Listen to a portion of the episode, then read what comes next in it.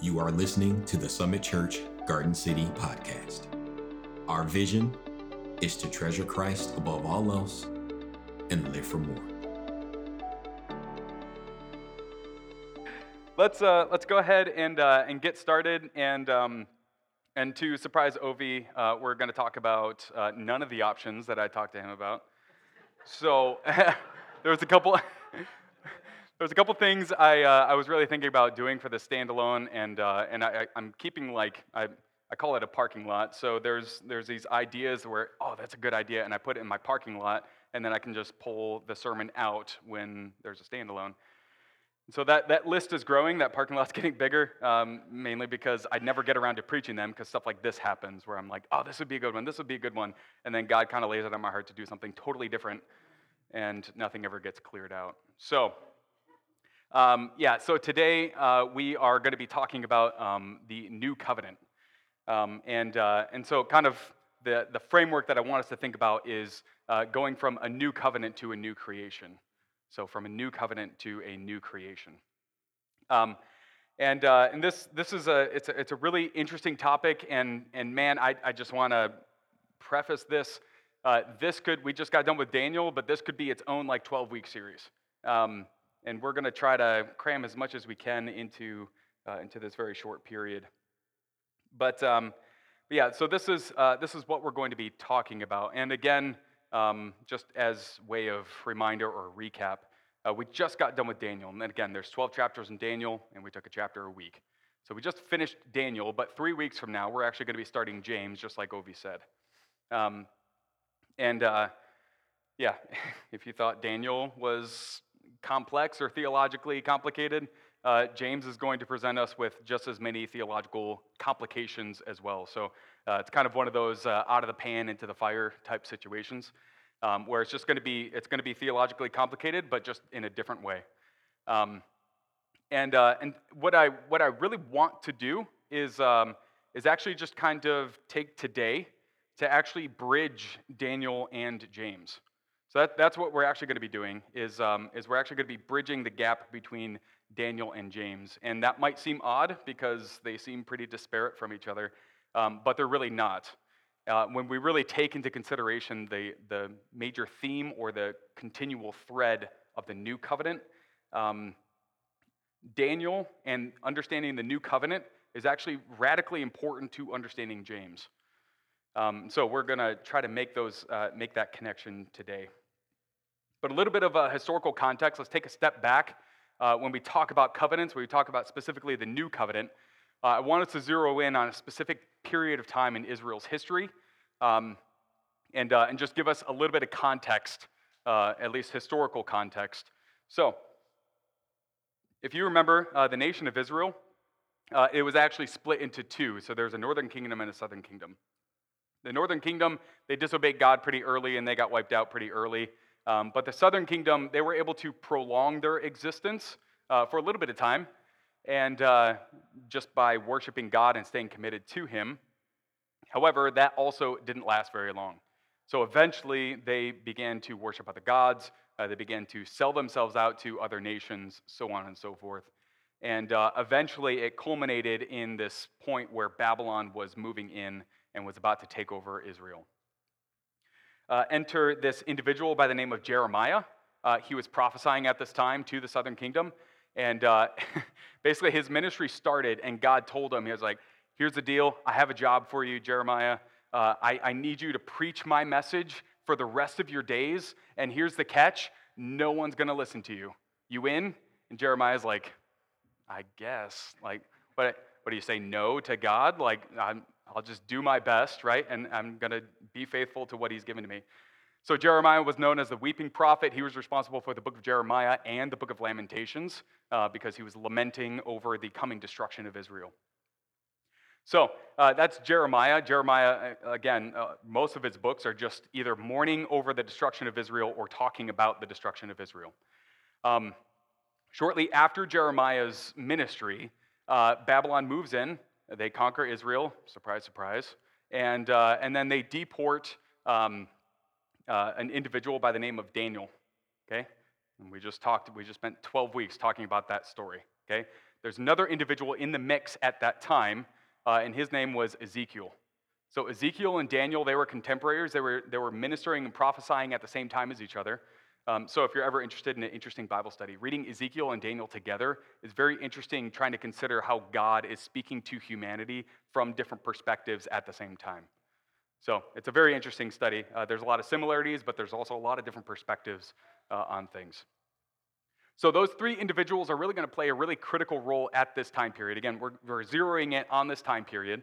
Uh, we have Jeremiah, who's prophesying the destruction of Israel. Uh, and then we have Ezekiel uh, talking about uh, Israel's condition uh, and, uh, and a future redemption. And then you have Daniel talking about the history of all mankind and eventually this establishment of a never of a of an everlasting kingdom um, and, and kind of Jewish, Jewish history in the, into the future. So the reason why this is so important is because Jeremiah when he was prophesying, he introduces this new concept. It's brand new in history at this point. And it's this concept of a new covenant.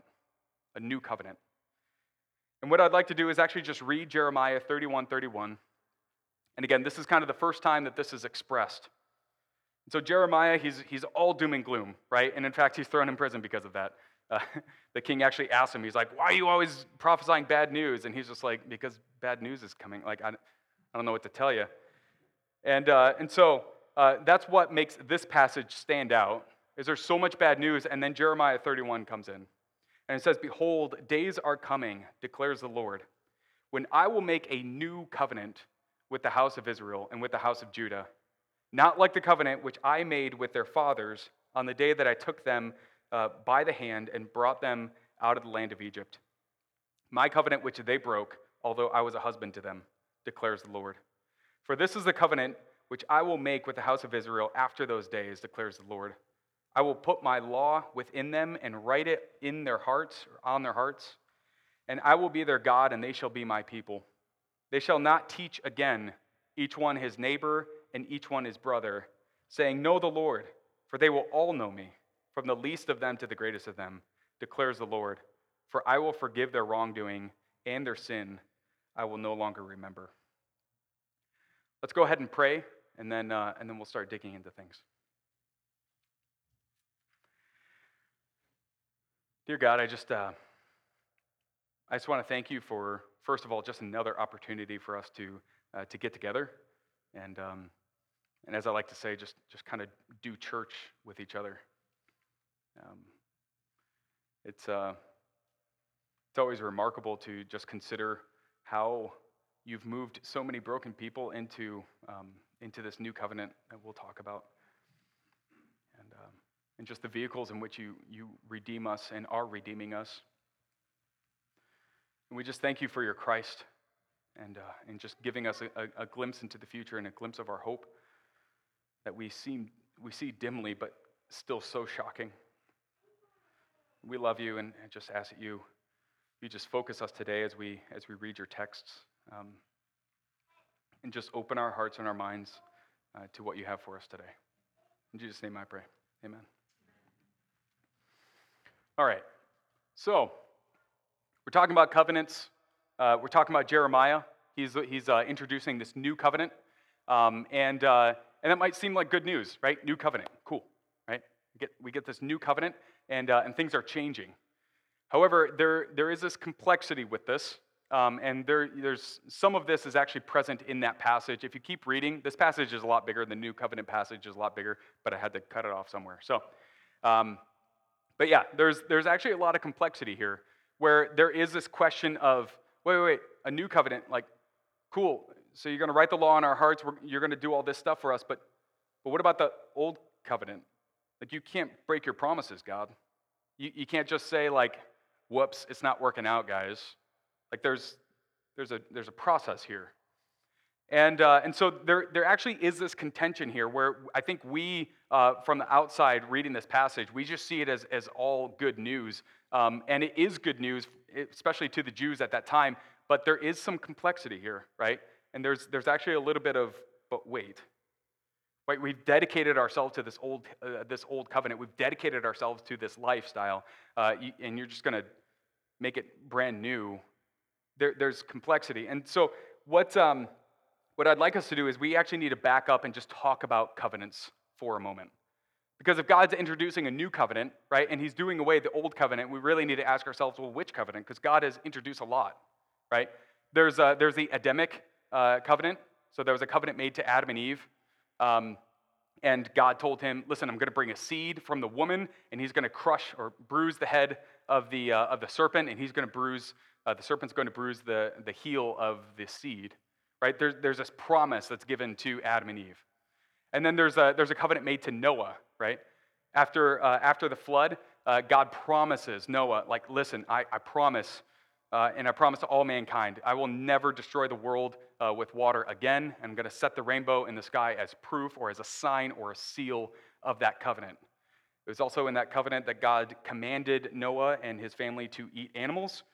So, sorry, vegans, but um, yeah, when I eat a steak, I'm just worshiping God. So, that's uh, I'm just following his command. It's nothing I can do.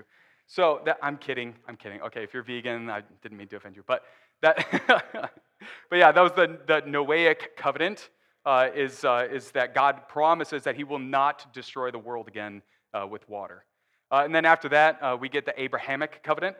Uh, God promises Abraham, Uh, I'm going to make you into a great nation. Your descendants will be as many as stars in the sky or sand in the seashore. Uh, and there's a lot of irony in that story. Avram or Abram was, that just means father, right?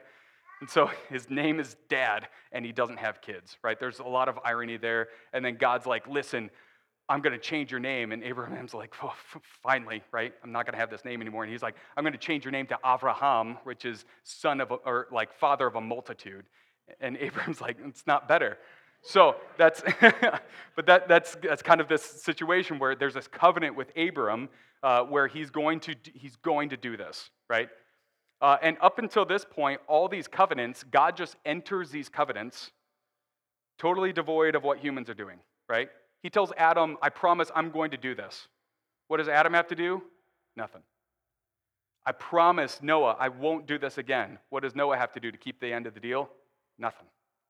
And then he tells Abraham, he's like, I'm going to make this, this covenant with you. And Abraham's like, let's do it, right? I'll enter the covenant with you. And as Abraham's about to enter into the covenant, God causes him to pass out. And then God enters into the covenant all on his own, right? And that was to Abraham's benefit because God knew Abraham was just going to mess it up. And again, we, we look at history, and Abraham was not the best, um, I guess, he made some bad judgment calls. We'll put it that way and move on. But that's, yeah, so that, that was kind of Abram, Abram's situation, is God entered into the covenant without Abraham, right? And so all these covenants were conditioned on God and God alone. But then we get to the Mosaic covenant. In this covenant, uh, God cut, he makes a deal. He cuts a covenant or he cuts a deal with the nation of Israel. He's like, all right, here's the deal.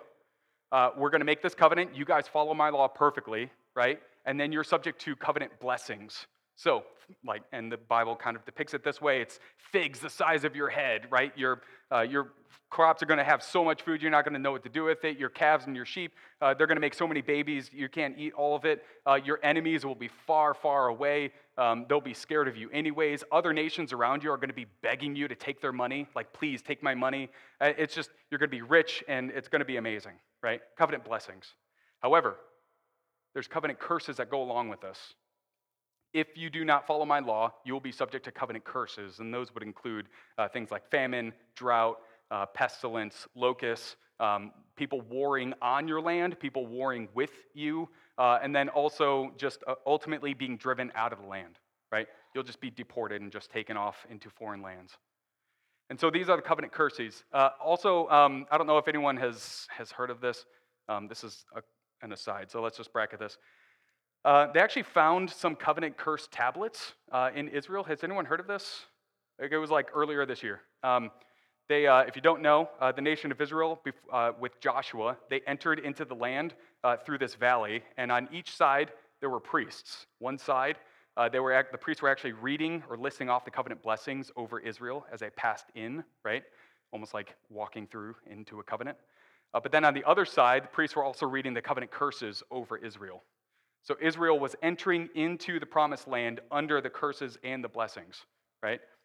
Uh, around that area, uh, there was a there was a excavation, and uh, they were going through what they found, and they actually found a tablet.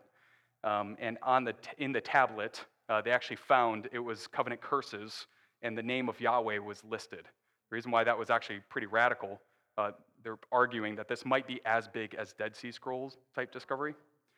Uh, the reason why is that sec- secular scholarship has made fun of uh, the Old Testament scholars for a long, long time uh, because they've concluded that uh, at the time of the Exodus, or the time that Israel was supposedly supposed to go into the land, uh, the Hebrew language wasn't a written language at that time.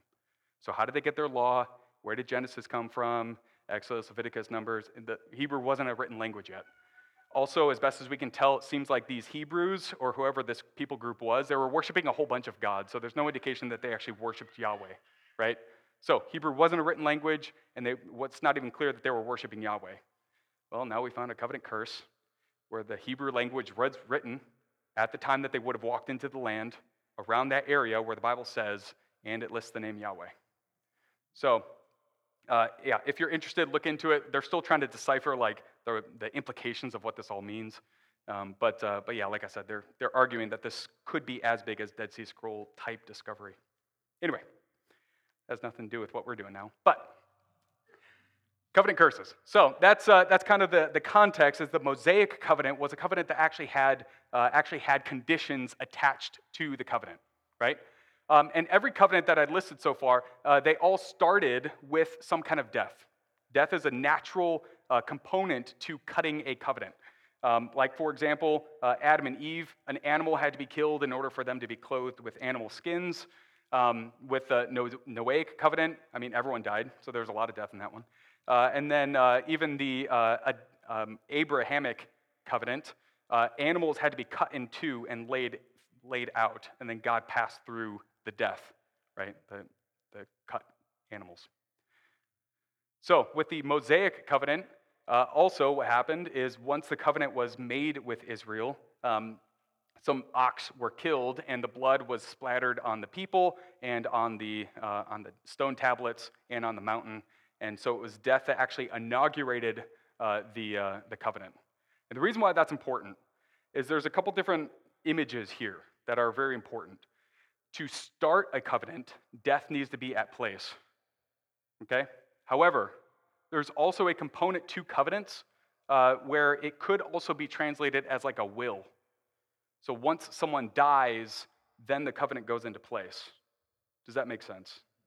So there's both of those aspects, and, and they kind of play on each other also, where sometimes the, the death that actually initiates the, uh, the covenant is it images the death that comes or the way the covenant is enacted once I'm actually passed away. Okay? So both of those kind of play into each other. It's not necessarily one or the other, it's actually both, right? So a death inaugurates the covenant, but it also sets it in stone. Once, once someone dies, it's like a will, and that, that covenant can't be altered in any way because now it's set in stone. That person is gone, and the will is in play. Okay? So the reason why that's important is because we come to Jeremiah 31. And we come to this place where God's enacting a new covenant. And it begs this question what about the old one?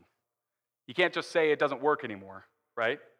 Like someone would have to die. Either God has to die or the nation of Israel has to die. So, how are you making a new covenant with the nation of Israel when you can't end the old covenant?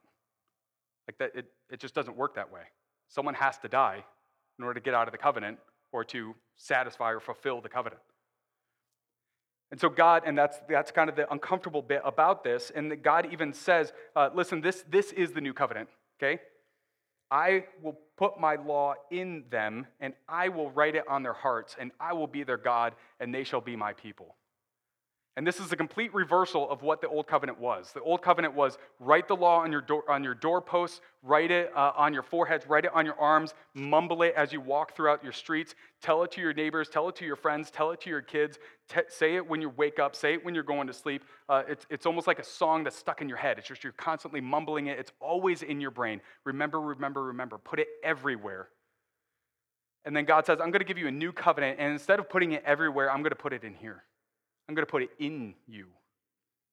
And it's this it's radical reversal where God no longer is, he, he's, he's communicating to them that an external following of the law won't matter in the new covenant.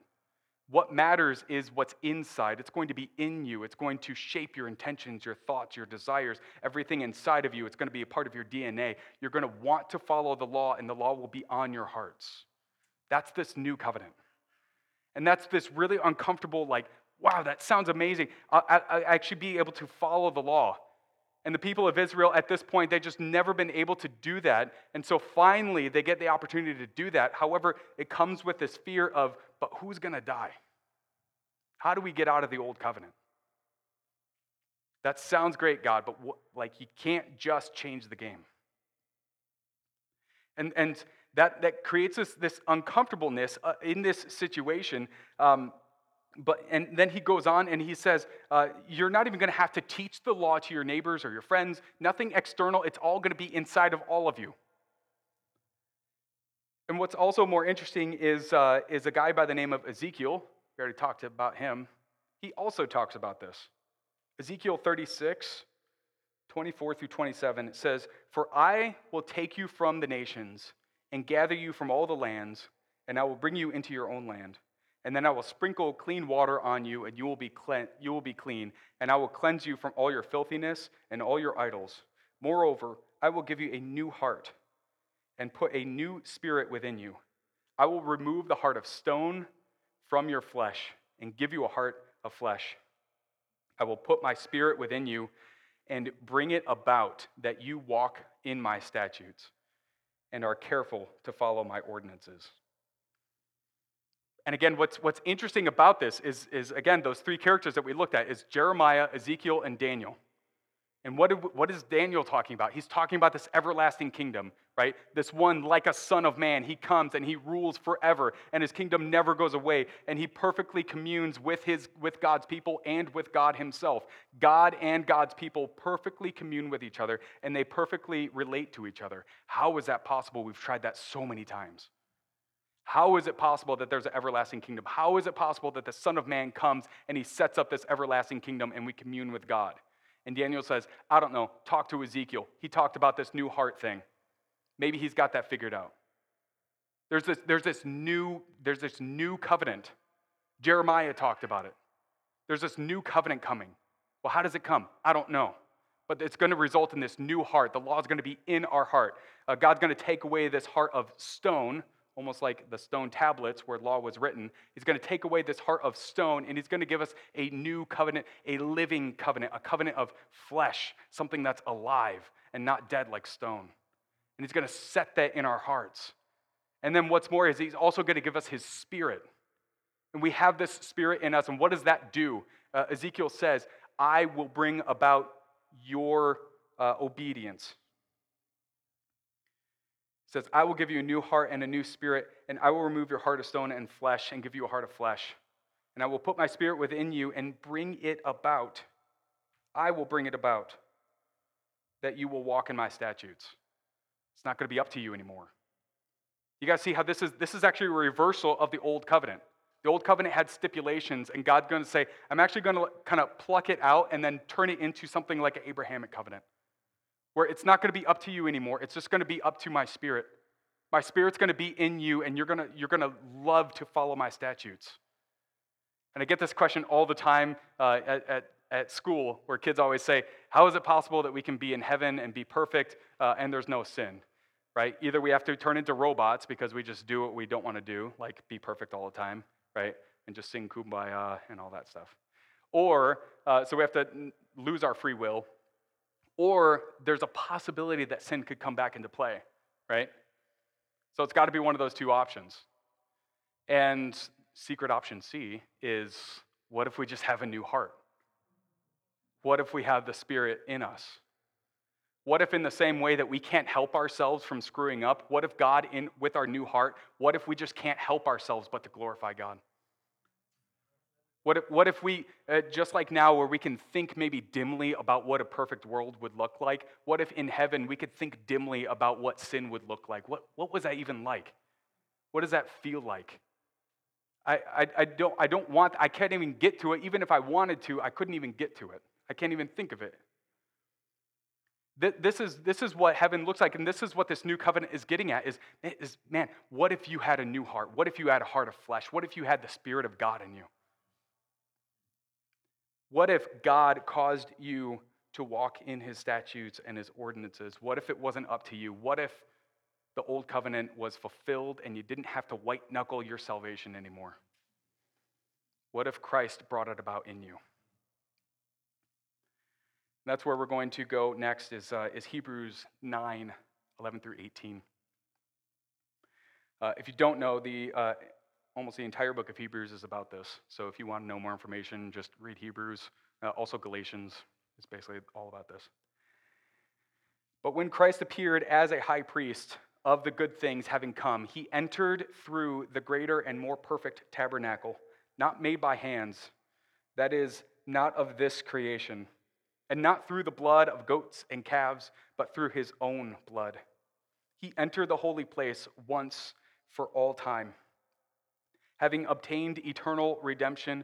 For if the blood of goats and bulls and the ashes of a heifer, sprinkling those who have been defiled, sanctify for the cleansing of the flesh, how much more will the blood of Christ, who through the eternal Spirit offered himself without blemish to God, Cleanse your conscience from, from dead works to serve the living God. For this reason, he is the mediator of a new covenant, so that since a death has taken place for the redemption uh, of the violations that were committed under the first covenant, those who have been called may receive the promise of eternal inheritance. For where there is a covenant, there must of necessity be the death of the one who made it. For a covenant is valid only when people are dead. For it is never in force while the one who made it lives. Therefore, even the first covenant was not inaugurated without blood. What I want us to focus in on and where, where we're going next is this concept that Christ is the fulfillment of the old and he is the inauguration of the new covenant.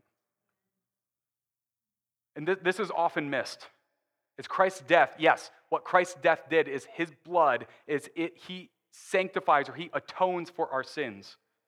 Just like in the Old Testament, uh, there, was, there were sacrifices, bulls and goats had to die in order to pay for the sins of other people, right? Supposedly. And the writer of Hebrews even talks about this. Uh, bulls and calves, they never saved anybody, right? And, but this, this is the image that, that something had to die to cover the sins of broken people. And what Christ's death offers is his blood pays for our sins. His blood cleanses us. He is the perfect sacrifice. He is the one that actually pays for our sins and redeems us. You guys see how he fulfills the old covenant? Almost like something had to die, someone had to die in order to end the old covenant. And again, that's exactly what Jeremiah was bringing out of the Jewish people is that sounds like such a great covenant, a new covenant. That sounds great, but how do you get out of the old? We're stuck. God can't get out of it because he can't lie. We can't get out of it because if we do, we're all dead. And then God can't make his promise with the new Israel because there is no more Israel. How do we get out of the old? And then Christ steps into our reality. Christ, who is the fulfillment of Israel, he's born, uh, he, uh, he escapes uh, the slaughter of all the Jewish boys, right? Just like Israel. Uh, he goes in and then he escapes out of Egypt. He leaves Egypt. What happens after when he leaves Egypt as a young boy? He goes into the wilderness for 40 days, just like Israel. He's tempted by Satan, and yet he's successful. And then he starts his ministry. You guys see all these images. Christ is Israel. He is the perfect Israel. He's the fulfillment of Israel. He followed the law perfectly. He did everything that Israel couldn't. And yet he died. And yet he took on covenant curses.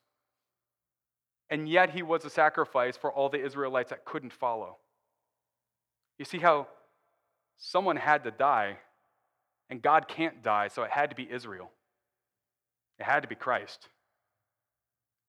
So Jesus steps into the world and he, he is the sacrifice. He's the way in which they got out of the old covenant. He fulfills the covenant. And Christ even says this I didn't come to do away the old covenant, I didn't come to get rid of the law. I came to fulfill it, I came to make it permanent.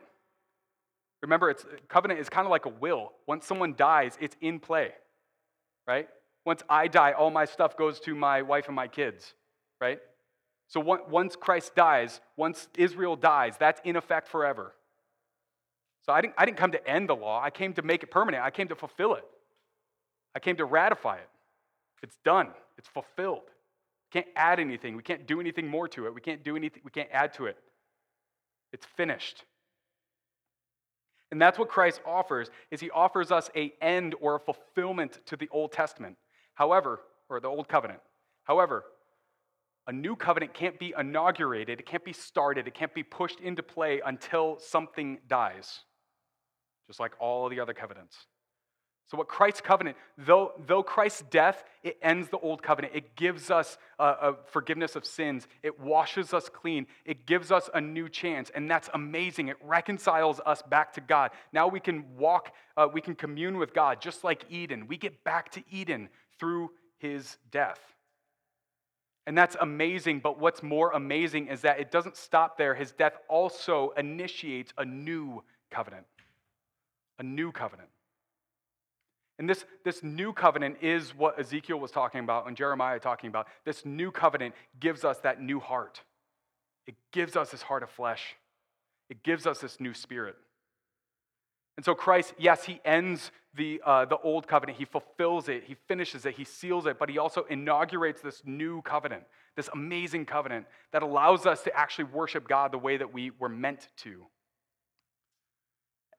And, and what's even more is he doesn't even just do that as a sacrifice. Hebrews talks about how he entered into the perfect tabernacle. So Christ's death, he, the way that he inaugurates the new covenant is that he, he's not just a sacrifice, he is the high priest. He's the high priest that enters into the Holy of Holies in heaven to offer himself as a perfect sacrifice. So Christ is the high priest, he is the sacrifice. And then Christ in Matthew, when he looks at the temple, he says, Tear this temple down in three days and I'll, I'll, raise it again. He's talking about his body. Christ is the temple. So you guys see how, how he's just, he's wrapping up the entire Old Testament all in himself. He is the temple. He is the high priest. He is the sacrifice. He is the nation of Israel.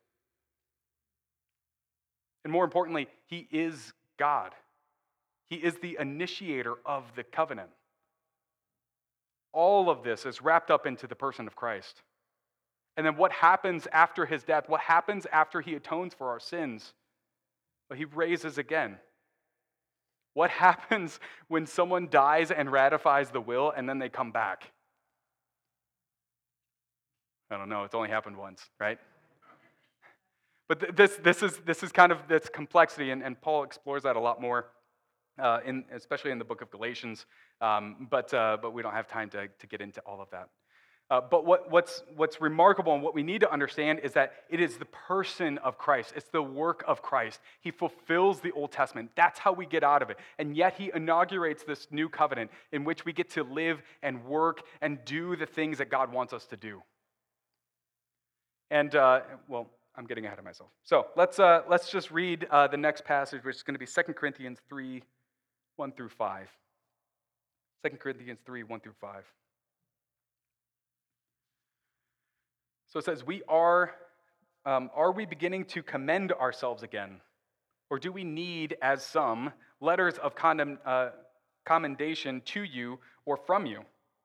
You are our letter, written in your hearts, known and read by all people, revealing yourselves that you are the letter of Christ delivered by us, written not with ink, but with the Spirit of the living God, not on tablets of stone, but on tablets of human hearts. Such is the confidence that we have toward God through Christ, not that we are adequate in ourselves, so as to consider anything as having come from ourselves, but our adequacy is from God, who also made us adequate as servants of a new covenant not of the latter, but of the Spirit. Or not of the letter, but of the Spirit. For the letter kills, but the Spirit gives life. what Paul's getting at, and uh, a little bit of context. Um, so he just he just rebuked the Corinthian church uh, for um, getting a little too loosey goosey with their Christian liberties. Okay, um, if you don't know the story, uh, basically someone in their congregation was actually uh, having an affair with his stepmom, and they were basically going throughout all of Corinth, going, look how open we are and forgiving and we're, we have so many liberties because we've been forgiven in christ. And paul's like nah that doesn't work like that. You, can't um, well you get the idea so that's, that's the context of Second corinthians and he's, he's reminding the corinthians uh, listen you, you cannot use your liberties as an opportunity uh, for sin and he's reminding them remember the new covenant remember what christ afforded you Remember, you have this new heart in you. And if you have this new heart, if you do the things of God, if this spirit is in you, then you cannot behave this way. If the spirit is in you, that gives you life, and yet you act like death. And that's what he's getting at is, is what's written on you are not letters. It's not a written law. It's not the law that Israel was given. We've tried that, it doesn't work. What you've been given was a new covenant. What you've been given is a new heart, a heart of flesh, something that lives, a law that gives life. What you don't have is death. And, and that, and so he's, he's really kind of getting into this, this whole aspect. And again, just exactly what Ezekiel said is it's you live life not because of you, but because God put a heart in you. You follow the law not because of you, but because the Spirit in you. And so, because of this, we can actually please God. We can do the things of God. All through the Old Testament, uh, especially the minor prophets, uh, on repeat, God's saying, uh, your, your burnt offerings mean nothing to me. Why is that? Well, there's two reasons. One thing, what pleases God is, well, you wouldn't need an offering if you just didn't sin. So, that would make me happy if you just stopped, right? And second of all, you're just doing these offerings just to get me on your side. Any pagan can do that. Any pagan can, try to coerce their God into doing their will. That's not what I want out of you. I want you to love me, just for me. That's true love. And that's what God is, that's always what He's getting at.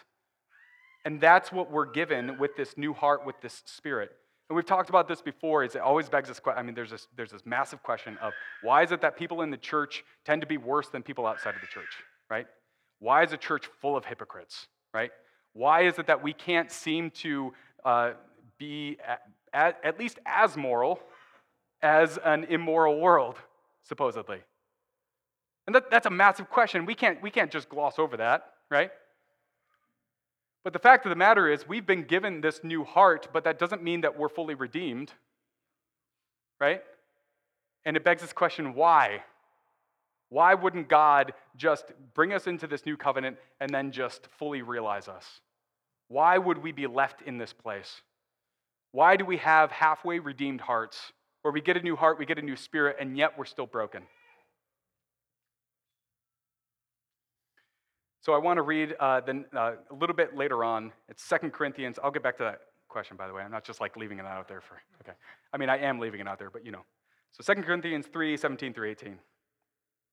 Now the Lord is the Spirit, and where the Spirit of the Lord is, there is freedom. But we all, with unveiled faces, looking as in a mirror at the glory of the Lord, are being transformed into the image from glory to glory, or another way to translate that is from one degree of glory to a different degree of glory, just as the Lord, the Spirit, just as from the Lord, the Spirit. Why, why do we need to know this? What we need to know is that with this new covenant, we are given freedoms. And that's the next point. The new covenant, with the new covenant comes new freedoms. With the new covenant comes new freedoms. And what we don't mean is what the second Corinthian or what the Corinthian church tried to do is look at us, we have so many liberties, we're so free. This guy's sleeping with his stepmom. That's not what we're looking for, right? This is not an excuse for us to just let sin abound. This is not an excuse for us to do anything that we want because we're free from the old covenant. The point is, the reason why we have freedoms is so that we can enjoy life now and life abundant now. However, that life is not fully realized until our glorification. And the point is, God leaves us like this. He leaves us not fully redeemed so that we can, we can reach out to a broken world. It's almost like a broken world listens to broken people. And don't, don't we see that? When, when we try to go out and we try to tell people, this is wrong, you can't do this, this is evil. And what does the world do? Shuts off. who wants to hear that? It, it totally makes sense. Why wouldn't, why wouldn't you try to shut that off? Now, if broken people tried to speak to broken people, now, now there's actually something in common. There's something to actually communicate about, right? There's something to empathize with. It's almost as if God wants us to stay halfway redeemed so that we can speak to a broken world. It's almost as if God wants us to stay in this place so that we can do some work. However, the new covenant comes with new freedoms, and we need to understand what those freedoms are. It's not freedom for sin, it's freedom to do the things of God. And this is what's important is that when we look at the church, why is the church not as moral? The fact of the matter is, we are more moral. And that, that's uncomfortable to think about. It's like, are, are we really? Like, I don't feel like I am. But the fact of the matter is, what, what God is saying is, I'm not impressed by your burnt offerings. I'm not impressed by your watch, uh, obeying the feasts and the festivals. Why? Because they're not doing it for God. And what's been given to us, what this heart is, is that now we can do those things and do it for the glory of God. Right? So I, I don't lie. I'm honest. I tell the truth. I try to do all these things. Why? Just because I love God. And that's very different from someone that just tells the truth because they want something good to happen or they want themselves to feel better about themselves or they want a better life. That's all self absorbed. That's all about them but a person that actually does the things just to bring glory to God, that's by definition can only be done by a Christian. That can only be done by someone that has a spirit in them. Does that make sense? If someone doesn't love God, then they can't do the things for God. And that's what's being redeemed. That's this new heart. That's this thing that walks in their statutes. Is they can even in the off chance that they actually obey the ordinances and obey the statutes, they do those things just for the glory of God. And that's following the law. That's new. That's, that's, that's relegated only to Christianity. So, is the church full of hypocrites? Yeah. Can the church glorify God? Yes. Can the outside world follow some arbitrary morals? Yeah. But can they glorify God by doing that? No, they cannot. They do it for themselves or they do it for some other reason. If they were doing it for God, then they would, by definition, be Christians. And then it just validates the, um, the argument. So, again, the new covenant comes with new freedoms, not freedoms to sin, but freedoms to glorify God. And then the last passage, 2 Corinthians 5 16 through 21. Therefore, from now on, we recognize no one by the flesh, even though we have known Christ by the flesh. Yet, now we know him in this way no longer. Therefore, if anyone is in Christ, this person is a new creation. The old things passed away. Behold, new things have come, and now all things are from God, who reconciled us to himself through Christ and gave us the ministry of reconciliation namely that God was in Christ, reconciling the world to himself, not counting their wrongdoings against them, and he has committed to us the word of reconciliation. Therefore, we are ambassadors for Christ. As though God were making an appeal through us, we beg you on behalf of Christ, be reconciled to God. He made him who knew no sin to be sin on our behalf, so that we might become the righteousness of God in him. What's, what's radically important to this, and I started this whole idea, this whole series, or this whole sermon, I feel like it's a series. This whole sermon is predicated on this idea of how do we get from an eternal kingdom where people live in perfect communion with God forever to the book of James? How do we get there? And this is how. this is our last point. New creations live new covenant lives. New creations live new covenant lives. What's theologically difficult about the book of James is that Paul talks about how uh, salvation is through faith alone, faith alone, faith alone, no works, faith alone. And then we get to James, and James like, well, it's it's faith works without faith uh, doesn't work. So it's got to be works and faith. And you're like, wait, James, what are you doing to us? Right? Paul, on repeat, is telling us, no, it, it's not about works, but you're telling us uh, it's got to be works and faith. So which is it? And what James is getting at is, no, no, no, I don't think you understand. It's, it's new creations live new covenant lives. You don't obey the law, you don't do good works to be saved. You do you obey the law, you do good works because you're saved. And how is that possible? It's, it's, almost, it's almost as if God put a new heart in you. It's almost as if He put a new spirit in you to where you can't help but bring glory to God. It's almost as if you can't help that when you do good works, you do good, those good works for the glory of God. Not like an outside world who does good works for themselves or to benefit themselves or for other people, even. Doing good works for other people feels good, but what if, what if that doesn't even matter? What if doing good works only matters when you do it for God's glory? Now we're talking about a different story. New creation lives new covenant lives. So the old covenant's uh, fulfilled. We don't have to worry about it. Does that mean we can eat shellfish and eat, uh, I don't know, uh, bacon and all this stuff? Yeah, we get to do all that stuff. Old covenant's fulfilled, right? Cool. So I guess we don't need to worry about the Ten Commandments anymore, right? Uh, what? And that, that's what God's getting at is no, you still do that, and you don't even have to ask that question because you're in the new covenant. You live new covenant lives. Right? The moral standards still apply, and you know that because I put that spirit in you. So you don't need to follow the old, the old covenant anymore. You're right. But now in the new covenant, you just do. It's like your heart beating. You don't tell it to beat, it just follows the covenant. And that, that's, that's, what we're, that's what we're looking into is new creations live new covenant lives. And what's radically important is, like I said earlier, we don't have freedoms to, do, to, to just sin. We don't have freedoms to do whatever we want. However, what we have is this ability to live in Christ's righteousness. And what's more is we actually even do the work of reconciliation.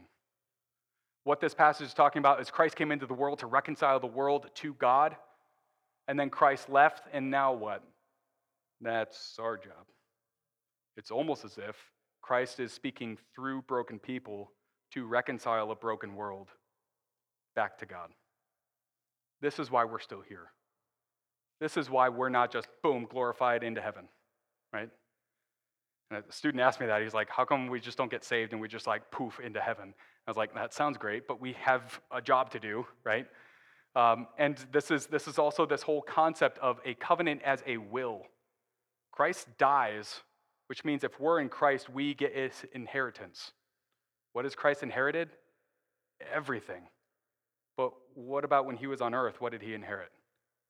Uh, betrayal, uh, misunderstanding, no one wanted to hear what he had to say. People just followed him around because they thought he was going to feed them or heal them, right? That, that's what we inherit. That's what we get now. And so, as a part of this, we, we need to understand that new creations live new covenant lives. What did Christ give us? What did his death, what do we inherit through his will, through his covenant, through this new covenant? We get everything that Christ gets. We get sonship, we get authority. But we don't get that on this side of eternity. We get tastes of it now. We get a new heart now. But what we get now is we get struggle. We get to struggle in a broken world just as Christ did.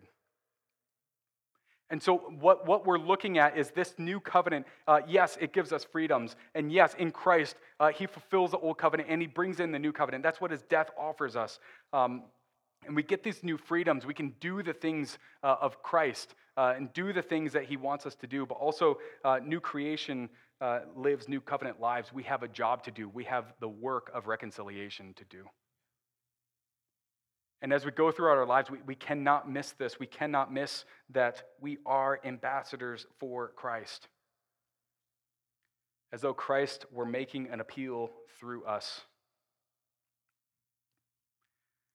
we need to recognize is that we don't live good lives, we don't do good deeds to save us. That's, that's been done.